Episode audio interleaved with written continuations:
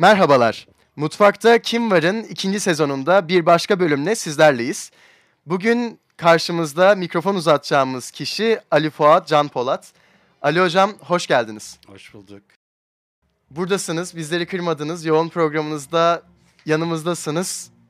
Ve bizim için de değişik bir yayın olacak. Ben bunu yayın öncesinde sizlere söyledim. Mutfakta Kim Var?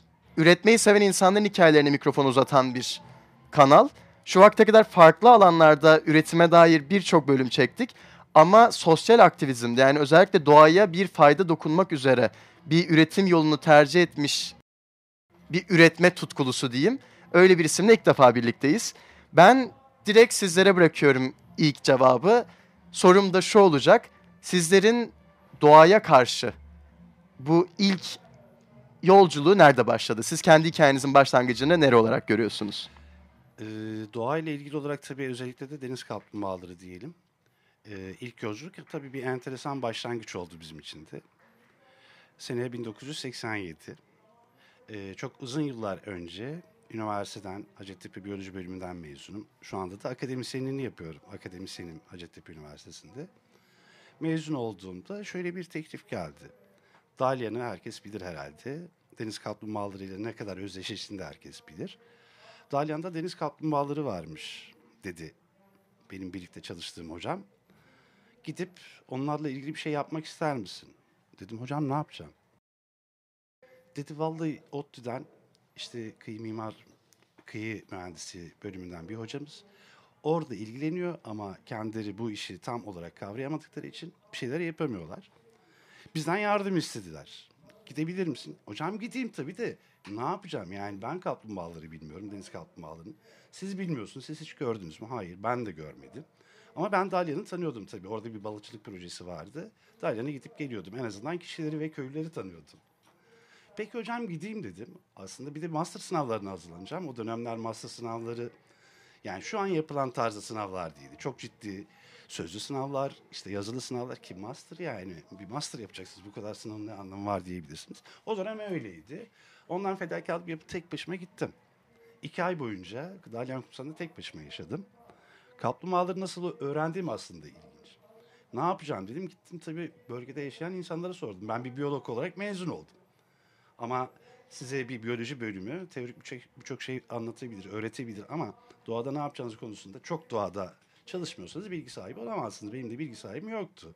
İlk aldığım cevap bunlar gece çıkar. Yumurtlarlar çok ürkek hayvanlardır. T- İzleri traktör izine e, benzer. İşte kumsalda gece yürü. Tabii kapkaranlık ilk geceler böyle. Ay ışığı da yok. Ürker bu hayvanlar dedikleri için fener de kullanmıyorum. Her gördüğüm çalı gölgelik oluşturuyor çünkü karanlıkta onlar. Kaplumbağa zannediyorum. Sürüne sürüne gittim. Gidiyorum çalı, gidiyorum çalı. Dedim ümidimi keseceğim. Galiba ben bilemiyorum yani. Bu hayvanları göremiyorum. Neyse ilk gün böyle geçti ilk gecemiz. Ertesi gün yine gittim. Bu sefer önüme hakikaten bir traktör izine benzer bir iz gördüm. Aa dedim kumsalda denizden bir traktör girmiş sanırım. Gerçekten öyleydi. Takip ettik. İz denize tekrar dönmüş. Sonraki hamle dedi. Nihayet kaplumbağayla karşı karşıya geldik. Güzel karşılaştık da ne yapacağım ben? Ya evet kaplumbağa gördüm bir tane. Tik atabilirim. Ne yapacağım bilmiyorum. Elimde bir format yok. Tek başınasınız. Kumsalda zaten yürürken o karanlıkta tedirginliğiniz açıkçası korkunuz da oluyor çok doğal olarak. Ne yapabilirim diye bir biyolog gözüyle bakmak durumunda kaldım. Kendimi orada şunu yapabilirim, bunu yapabilirim, şu verileri toplayabilirim diye başladık. Sonra ilgim oluştu tabii. Master sınavlarını kaçırdım ben. Geçemedim. Dedim ben bu işle uğraşacağım. Çünkü iki ayımı harcamışım tek başıma. Master sınavlarına girdim, kazandım. Bölüm başkanı ne çalışacaksın yavrucuğum dedi. Şimdi deniz kaplumbağası çalışacağım dediğin zaman bizim bölümde o dönemler tuhaf karşılanır. Yani nasıl veri toplayacaksın? Ne yapacaksın kaplumbağalarla? Dedi emin misin? Ben şey dedim tabii hocam deniz omurgaları çalışmak istiyorum. Yani böyle soruluyor test konusu olarak neyi düşünüyorsunuz diye. İşte deniz omurgalıları dedim. Neyesi? Deniz balıkları mı? Hayır hocam dedim. Sıkına sıkına ben deniz kaplumbağası çalışacağım hocam dedim. Nereden çıktı bu dedi. Hocam ben geçen yıl iki ay boyunca böyle böyle gittim. Kaldım kumsalda. Bir şeyler öğrendim. Bunu da devam ettirmek istiyorum dedim. Peki dedim madem o kadar ısrarla istiyorsun. Normalde benim bana önerdiği şeydi. Git böcek çalış yavrucuğum geleceğin açık olur dedi. Akademik geleceğin açık olur. kaplumbağalara da akademik olarak tıkanırsın. Aslında öyle bir mevzu değil. Geleneklerle ilgili bölümün gelenekleri. Öyle bir akademik hayata başladık. Yani e, sonra ma- master bitti. Doktorama devam ettim. Türkiye'de bu konuda ilk doktorasını veren kişi benim deniz kaplumbağaları konusunda. Şu an tabii onun üzerinde arkadaşımız var. Birlikte çalıştığımız öğrencilerimiz. Onlar da artık doktorunu tamamladı. Yani Türkiye Akdeniz'de en fazla doktora yapan akademisyene sahip. Deniz kaplumbağaları konusunda en fazla doktora yapan akademisyene sahip bir ülke. Ki Akdeniz şanağında Yunanistan olsun, İtalya olsun, e, İspanya olsun, Kıbrıs'ta, İsrail'de bu konuda çalışma yapan çok kişi var. Ama akademik çerçevede baktığınız anda Türkiye Akdeniz çanağında bu konudaki en iyi, en iyi akademisyene ve en iyi bilimsel çalışmalara sahip ülke. Şeyi sormak istiyorum hocam. Şimdi sizler bu yıllarda bu eğitim yolculuğunu seçtiğiniz vakit doğal tahribat yani birazcık daha böyle insanların artık bu modern dünyada hani yarattıkları doğadan daha uzak, doğayı az düşünerekten yaratılan düzende var olan tahribat bu raddede ciddiyette değildi herhalde değil mi? Yani e, Dalyan'ı bilmiyorum biliyor musunuz? Benim ilk başladığım yıllarda Dalyan'da beş tane tekne vardı. Onun iki tanesi zaten balıkçı teknesi, üç tanesi de özel tekneydi. Yani zaten gelen turist sayısı belli. Bir tane pansiyonu vardı. Şimdi Dalyan'da bin tane tekne var. Yani aradan ne kadar zaman geçti? Diyelim 30 yıl geçti. 30 yılda bu kadar hızlı bir değişim var. Yani baskı her geçen yıl artıyor zaten. Ee, sıfır baskı değildi tabii. Balıkçılık faaliyetleri olsun, diğer faaliyetler. Yani ben sadece turizm açısından gelişmeleri e, anlattım. Tabii ki baskı her geçen yıl artıyor. Şimdi bizim çalıştığımız başka bölgeler de var. Ee, yaklaşık 20 küsür yıl falan Dalyan'da bir fiil çalıştım. 20 yıldır hatta 20 yılda geçiyor. Antalya Belek'te çalışıyorum. Mesela senin aklına gelir mi Belek dediğim zaman ne düşünürsün? Yani şu vakit böyle biraz daha turizmli, cicili bicili ama böyle insan kalabalığından da geçilmeyecek bir belek canlanıyor Her, bende. herhalde herhalde 5 yıldızlı tesisleri ve Evet, sahaları evet. aklına gelir değil mi? Yani tabii bilgi sahibi olmadığımız zaman ben de Dalyan'da doktoramı yaparken aynı şeyleri söylüyordum. Belek'te kaplumbağam olur kardeşim diyordum. Ama sanırım 97-98 yıllarında bir orada bir proje dahilinde bir gözlem yapma şansımız oldu. Baktık hayır yani mevzu sadece turizm ya da golf sahaları değil. Burada ciddi anlamda bir popülasyon var. Kaplumbağalar ciddi anlamda yuva yapıyor. Hatta Dalyan'dan daha fazla. Ben de çok doğal olarak şaşırdım. E dedik burada da çalışmamız lazım. Mevzu o yöne kaydı. Çünkü Belek 30 kilometrelik kumsal. Yaklaşık aynı anda 100 bin tane turist misafirini ağırlayan bir turizm beldesi ve Türkiye'nin turizm açısından en gözde yerlerinden bir tanesi. Ama orada gözde olan başka bir mevzumuz da var bizim. Deniz kaplumbağaları var. E ne yapabiliriz? E, biz orada bir şekilde madem bu kadar turizm var ve kaplumbağa var, biz işi kaplumbağa açısından bakıyorsak, turizmci de turizm açısından bakacak. Çok doğaldır. E bunu birleştirmek lazım dedik. O şekilde Belek'te çalışmalara başladık. Şöyle bir şey söyleyebilirim. Yani popülasyonun büyüklüğü bizim açımızdan önemli. Yani hangi bölgede ne kadar sayıda yuva yapılıyor popülasyon dediğim bunu kastediyorum. Ona göre o alana daha fazla ilgi duyuyoruz. Çünkü büyük bir popülasyonun olduğu alanda yapacağınız koruma çalışmaları daha büyük katkılar sunacak size kaplumbağalar adına. Yani bu sadece kaplumbağa diyorum ama bunu ekosistem ve doğanın korunması adına düşünün. Onu gerekirse anlatırım. Yani mevzu sadece kaplumbağa mevzu değil. Bizim amacımız kaplumbağaların adı altında ekosistemi yani kıyı ekosistemini korumak. Kaplumbağaları korumak için kıyıyı korumak zorundasınız. Denizel sahayı korumak zorundasınız. Kumsalları düzgün kullanmak zorundasınız. Bu da ekosistemin korunmasına gidiyor. Burada şeyi merak ediyorum. Şimdi üniversite koridorlarından başlamış bir hikayenizden bahsettik. Orada Dalyan'a uzanan, oradan tekrardan kaplumbağalara yoğun bir ilgi ve sonrasında bir, bir şeyler yapmalıyım hissiyatı. Şimdi sizler an itibariyle EKAD'ın başkanısınız. Ekolojik Araştırmalar Derneği. Bunun bu hani bu dernek nereden çıktı? İlk oraya soraraktan gelmek istiyorum. Ve bu derneğin işte kuruluş vakti, çalışmaları sizler için ne ifade ediyor? Neler yapılmakta yıllardır? Evet nereden çıktı? Ben e, çok severek anlatacağım bir durum bu. Çok doğal olarak şunu düşündüm ben. Ekolojik Araştırma Derneği'nin kurucu üyelerindenim. Aynı zamanda şu anda da yöneticiliğini yapıyorum. Zaten derneği kuran arkadaşlar sadece e, ağırlıklı olarak biyoçeşitlilik konusunda uzman. Yani kuşlarla çalışanı var, memelilerle çalışanı var, sürüngenleri var, balıklarla çalışanları var, bitkilerle çalışanları var. Hepsi biyolojik çeşitlilik konusunda akademik çalışmalar yapmış insanlardı. Ne, nereden çıktı? Niye EKAT'la ilgili bir mevzu çıktı? Ben en azından şahsen kendi adıma şunu söyleyebilirim. Deniz kaplumbağaları benim master tezimi yazdırdı. Master uzman ünvanı aldım. Doktora tezimi yaptım. Doktor oldum. Hala üniversitede Hacettepe Biyoloji bölümünde devam ediyorum. Akademisyenim. Sayesinde ayda 5000-5500 lira maaş veriyorlar bana. E peki dedim, kaplumbağalar sana bu kadar şey verdi. Sen ne yaptın? Evet, akademik çalışmalar da tabii ki bilimsel çalışmalar bir değer katıyor. Biz her yıl çalışıyoruz. Yani bu işe başladığımdan beri 30 yıldır çalışıyorum. Farklı farklı bölgelerde Türkiye'nin her yuvalama kumsalında çalışmış durumdayım.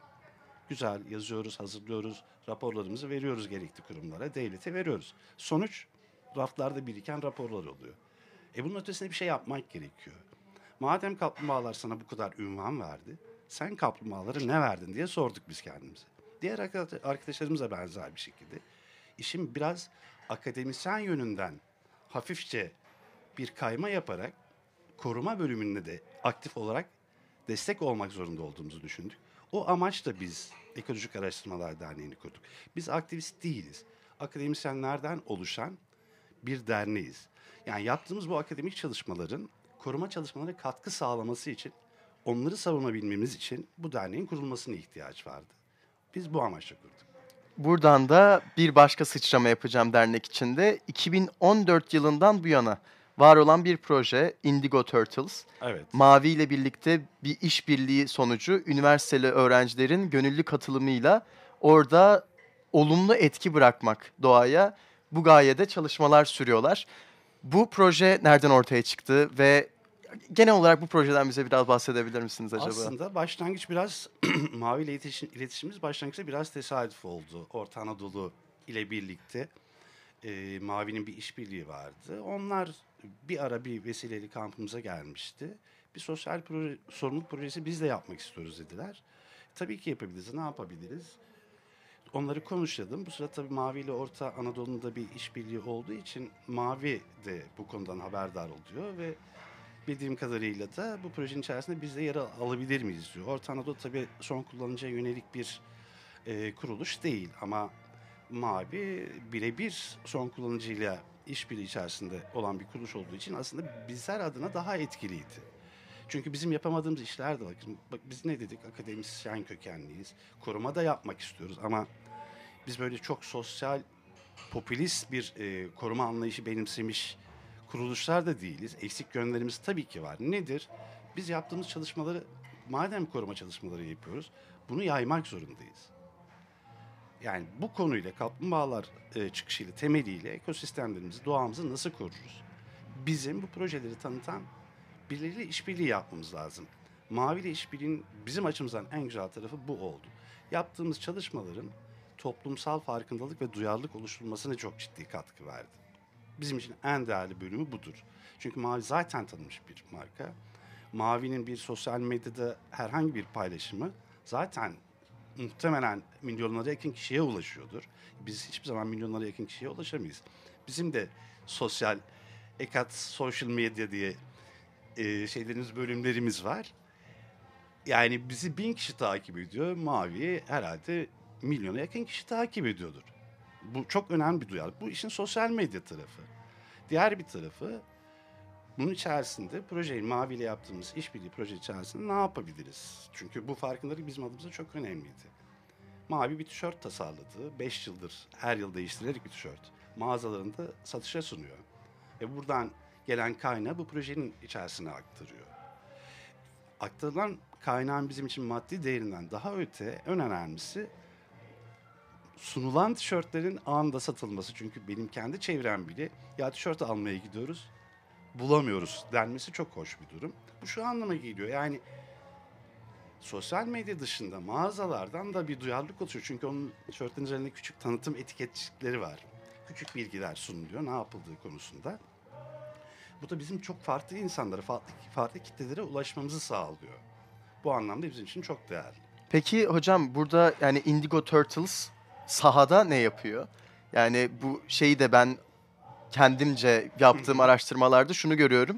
Yani üniversite öğrencilerinin orada gönüllülük esasıyla EKAT çatısı altında sizlerle birlikte bir tahribatı önleme çalışması söz konusu. Burada mesela ben kendime ve tabii ki bu yayını dinleyen birçok farklı üniversiteli arkadaşıma kulaklarına küpe olacak, içeriği oluşturacak soruyu sorayım. Hı hı. Hani bizler üniversite öğrencileri olarak Indigo Turtle'a nasıl ulaşabiliriz?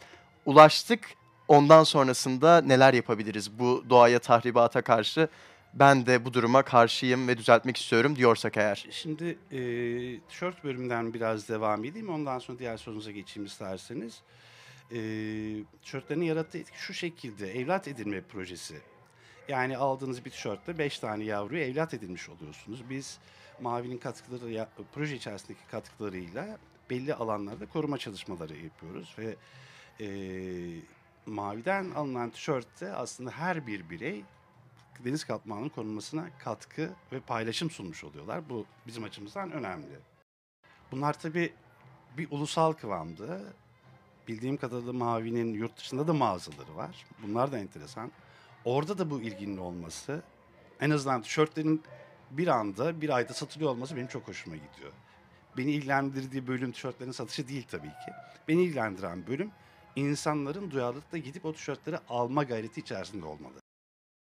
Son sorunuzun son bölümünü unuttum. Son bölümde bu olayın yani Indigo Turtle'ın mavi mağazasının da ötesinde sahada üniversite öğrencileriyle birlikte hani operasyon kısmı diyeyim. Oradaki süreç nasıl ilerliyor acaba? Valla o gönüller adına baktığımız zaman uzun bir süreç, zorlu bir süreç. Dört buçuk aylık bir süreç. 15 Mayıs'ta işte önümüzdeki hafta projemiz başlayacak.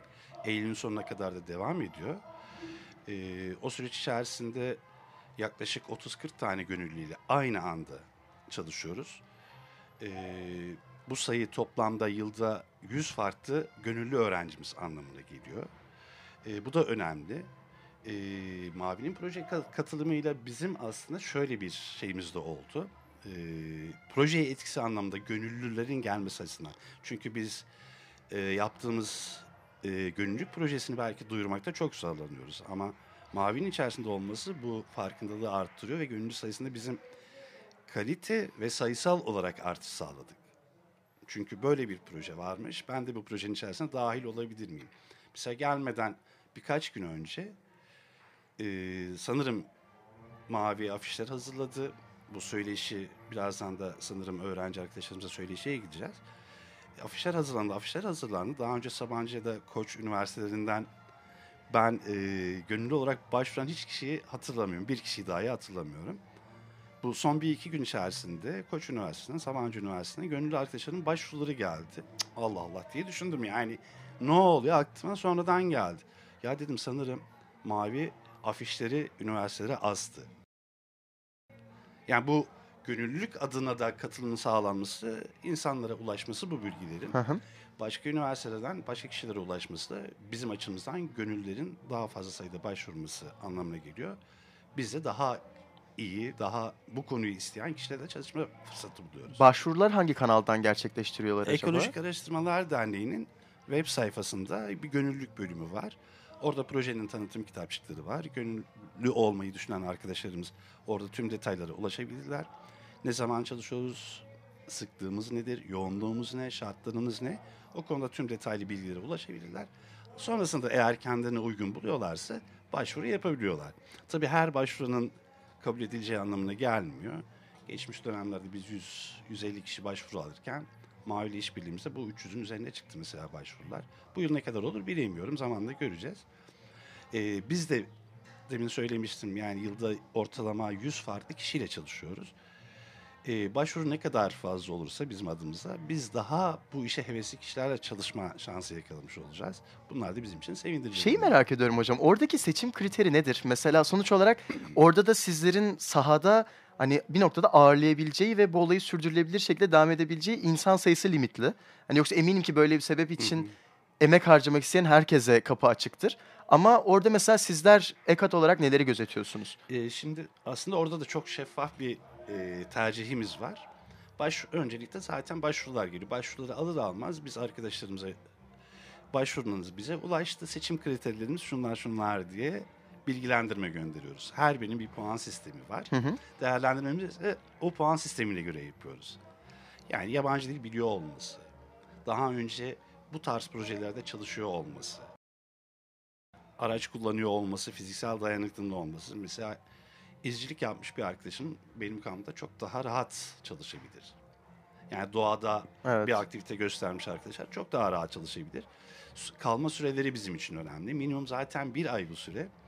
Ama bir aylık süre bizim çalışmamıza gönüllü olarak az bir katkı sağlıyor. Bu süre ne kadar uzarsa onların bize katkısı, projeye katkısı çok daha fazla oluyor. O sürede bizim açımızdan önemli. Yani 3 ay katılacağım diyorsa ben gözü kapalı gel diyorum. Burada da bir devam sorusu soracağım. Mesela bu 3 aylık atıyorum gönüllülük yolculuğunda tipik bir gün nasıl geçiyor? Çünkü burada da şunu merak ediyorum. Yani mesela ben bir etki bırakmak istiyorum atıyorum bir üniversite öğrencisi olarak. Hani burada sadece ben bu programa katılırsam beni neler bekliyordan ziyade konu karette karette kaplumbağalarını koruyabilecek ve geleceğe de taşıyabilecek bir etki bırakmaksa neler bekleniyoryu da anlamak benim için. Bir gün uyanmadan yatışa kadar bu gönüllülerin sizler önderliğinde neleri yapmasıyla ilerliyor. Aslında e, burada biraz karışık durum ortaya çıkıyor. Çünkü gönüllülük de- denildiği zaman e, kavram olarak genelde gönüllü arkadaşlardan bize yansıyan ya da bizim hissettiğimiz gönüllülük istediğim gibi yaparım, istediğim gibi çalışırım. Hayır yani bunun içerisinde çünkü tamam gönüllüsün ama biz işin her türlü şeklini şemalini çizmişiz, standartların ne olduğunu koymuşuz. Keyifli bir çalışmanın içerisine katılmış olacaklar mı? Evet ama asla da şunu da unutmamak lazım. Burada aynı zamanda akademik bir çalışma da yürüyor. Yani işin o boyutu da var.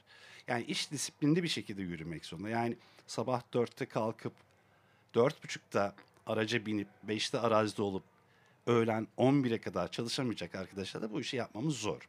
Yani iş hiç kolay değil. Vakit kalıyor mu gönüllü arkadaşlarımıza? Kesinlikle kalıyor. Yani zaten dönüşümlü çalışıyor. Dedim o 40 kişilik bir gönüllü ekibiyle çalışıyor. Zaten arazi çalışmaların bir tarafta yoruculuğu var.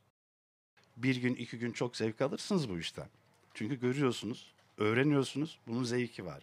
Ama bu süreç uzadıkça, rutine döndükçe vücut da yorulmaya başlıyor ve yavaş yavaş Evet yani özellikle bunun bir tatil olarak da algılanmaması lazım tabii ki kitlelerce düşünülünce. e, kesinlikle e, ben şeylere şahit oldum.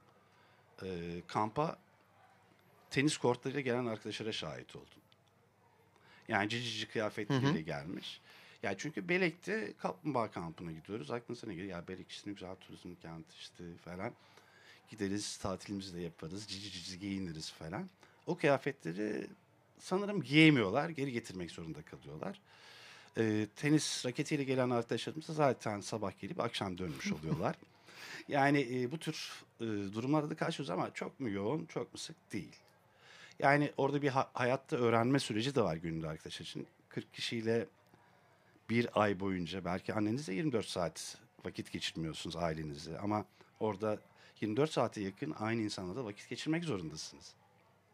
Bu kolay bir mevzu değil. Kesinlikle. Son bir soru sorarak bende sorular bitmiş olacak. Ardından yayınımızın kapanışına geçeceğiz. Sizlerin de eklemek istediği bir şey yoksa eğer. Şunu merak ediyorum. Şimdi Indigo Turtles projesi 2014 yılında başlamış. Yani 5 seneye artık devirmiş bir projeden bahsediyoruz. Burada yani sayısız gönüllünün katılımı demek oluyor 5 senelik bir proje. Aklınızda kalmış şey bir hikaye var mı? Orçun inanır mısın? İşte şöyle bir gönüllü arkadaşımız vardı misal. Hani 3 ay önce geldiğinde belki de şöyle düşünüyordu. Ama giderken şunları düşündüğünü bana söylediğinde yaptığımız şeyin kıymetinin daha da farkına vardım. Dediğiniz bir hikaye aklınıza geliyor mu yani acaba? hika- hikaye demeyeyim bunu o kadar çok sık görüyorum ki anlatabilecek çok şeyler var. Yani projeye iki ya da e, üç ayın üzerinde bir katılım sağlayan arkadaşların kişiliklerin ne kadar oturduğunu, geliştiğini ve özgüven kazanarak döndüklerini çok gördüm. Bu çok fazla sayıda kişi de var.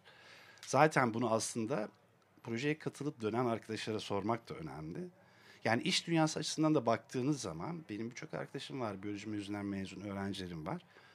Onlar şimdi çok önemli medikal firmalarda yöneticiler. Onların bana anlattıkları şeyi söyleyeyim. Neden sizi işe aldılar? Ben sormadım. Onlar gelip aldı. Hocam bizi neden işe aldılar biliyor musunuz dedi. Bilmiyorum dedim. Bize sordukları bir iki tane soru vardı. Ne yaptınız dedi öğrencilik dışında. Şunları yaptık. İşte Kaplumbağa Kamp'tı. Orada göreviniz neydi? İşte proje asistanıydım. Bölgenin kaç kişiyle çalıştınız? Şu kadar kişiyle. Ne kadar süre? Şu kadar süre. Bu kadar süre, bu kadar insanı siz mi yönettiniz? Evet. İşe alınma nedeni ve şu anda çok önemli yerlerde bölge yöneticisi arkadaşlarımız var. Yani kişisel gelişim dediğim bunlar. Mezun bir kaplumbağa tarafı var. Sunundukları gönüllü olarak katkılar. Onlar bizim ve doğa için değerli mevzular. Ama kendilerinin kazandıkları da çok şeyler var. Bu- Evet, orada ayrı bir göz açılıyor aslında insana düşününce yani. Evet yani e, şu kelime çok önemli. Birçok arkadaşımda gördüğüm durum özgüven tavan yapıyor. Gerçekten öyle. Bu da bizim için gurur verici. Çünkü arkadaşlarımız gönüllü olarak geliyor kampımıza.